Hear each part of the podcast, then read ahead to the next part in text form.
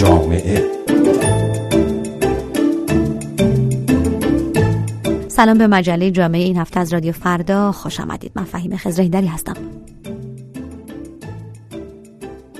بیش از 102 هزار طلاق تا پایان مهر امسال در ایران ثبت شده. به گزارش خبرگزاری های داخل ایران و به گفته سخنگوی سازمان ثبت احوال کشور میانگین سن ازدواج هم بار دیگر بالا رفته است. برای مردان تهرانی یک و هشت دهم و برای زنان تهرانی یک و هفت دهم. همزمان در چهارده استان کشور طرح تازه مرتبط با طلاق اجرا می شود طرح افزایش تاباوری اجتماعی زنان.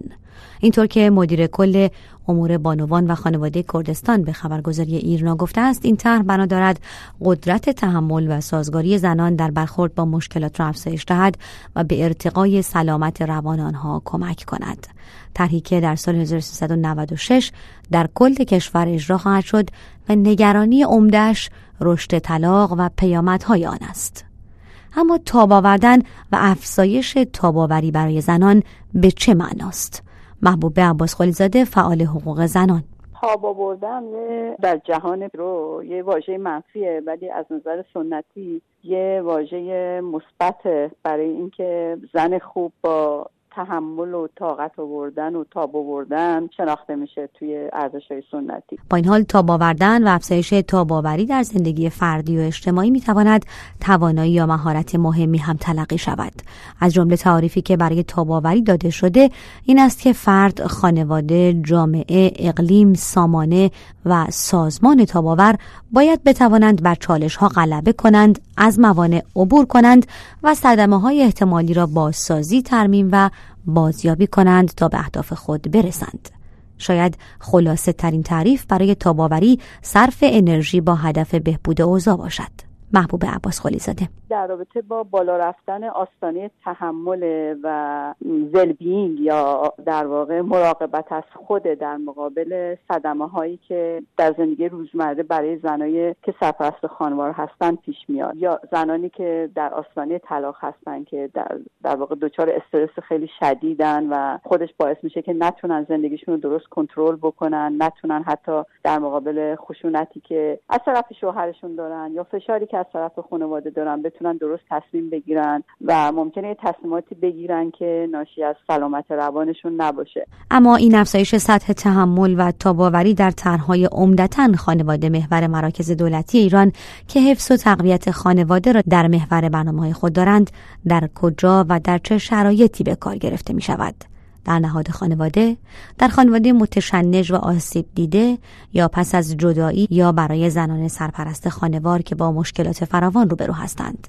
حسین قاضیان جامعه شناس. مفهوم تاب‌آوری یا resiliency مفهومی که از مکانیک و ساختمون اومده و عبارت از اینکه نه تنها فرد یا جامعه بتونن در برابر یک فشار بیرونی مقاومت بکنن بلکه برگردن به شرایط قبلی و در نهایت خودشون ارتقا بدن به یک وضع بهتر.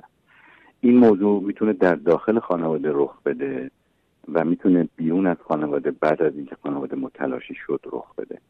اگر در درون خانواده این رو بخوایم مطرح بکنیم این مفهومی اعم از مقاومت و تحمل کردن که مفهوم منفی خواهد بود. به این مفهوم که آدم رو باید بسازن و بسوزن و مطابق این گفته با زنها با لباس سفید بیان و با لباس سفید برن و گویی که اونا این که فقط باید این وضعیت تحمل بکنن و ما می‌خوایم ازشون که تو این وضعیت تاب بیارن. اینطور که رئیس دادگاه خانواده به شبکه خبر جمهوری اسلامی ایران می‌گوید اعتیاد اولین و مهمترین عامل افزایش طلاق در خانواده های ایرانی است.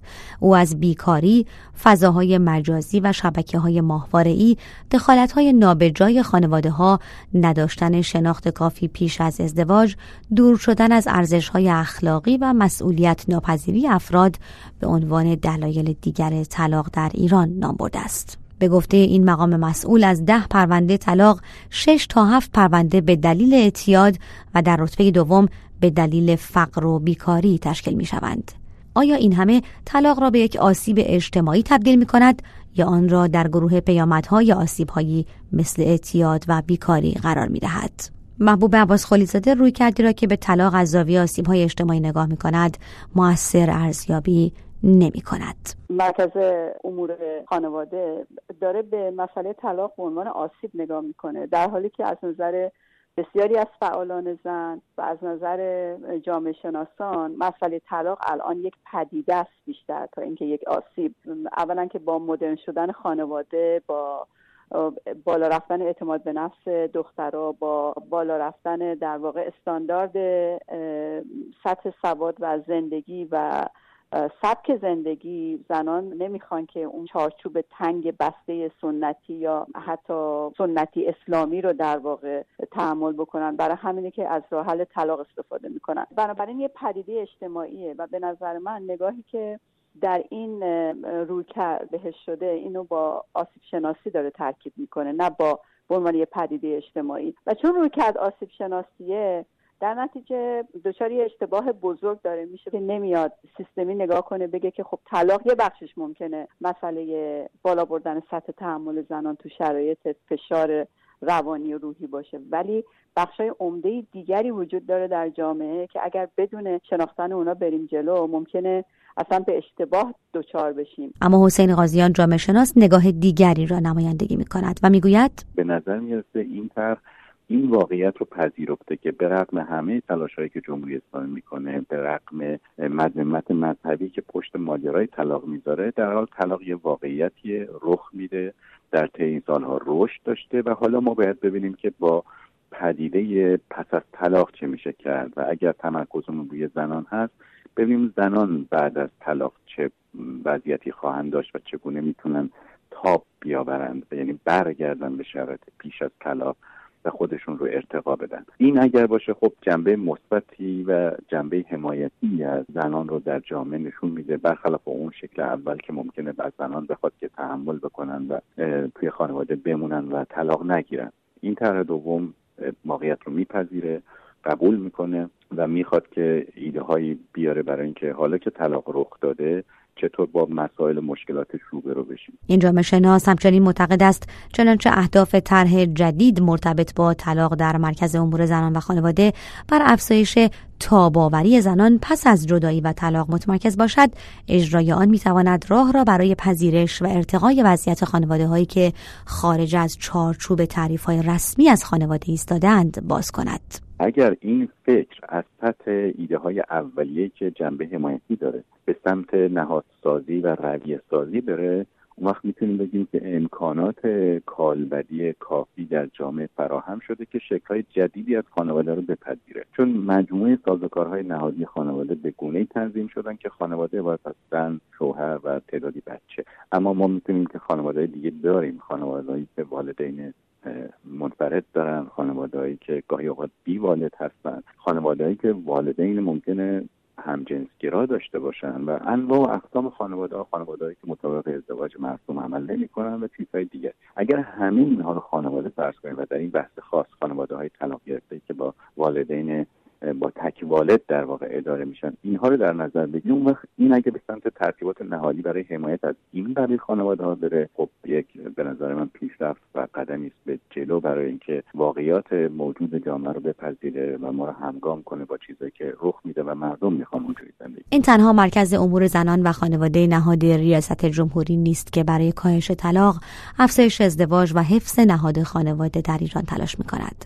تقریبا همه نهادهای رسمی و دولتی برنامه های با اهداف مشابه طراحی و اجرا کرده یا می کنند. معاونت امور اجتماعی سازمان بهزیستی کشور یکی از آنها. نهادی که از راه اندازی سامانه نرم افزار طلاق در یازده استان کشور خبر داده است. این یازده استان بالاترین نرخ طلاق را دارند. این سامانه قرار است تمام مداخلات و اقدامات مشاوره‌ای، روانشناختی، مددکاری و حقوقی را برای زوجهای متقاضی طلاق با حفظ رازداری انجام دهد و ثبت کند. بنابر گزارش دفتر ازدواج و تعالی خانواده وزارت ورزش و جوانان استانهای تهران و البرز بیشترین آمار طلاق را در سراسر ایران دارند و پس از آنها قوم، گیلان و مازندران هستند. آماری که مسئولان و سیاستگزاران اجتماعی فرهنگی را به نگرانی واداشته است. من فهیم قزرهیدری هستم با شما خدافزی می‌کنم تا سه شنبه دیگر مجله جامعه دیگر. خدا نگهدار.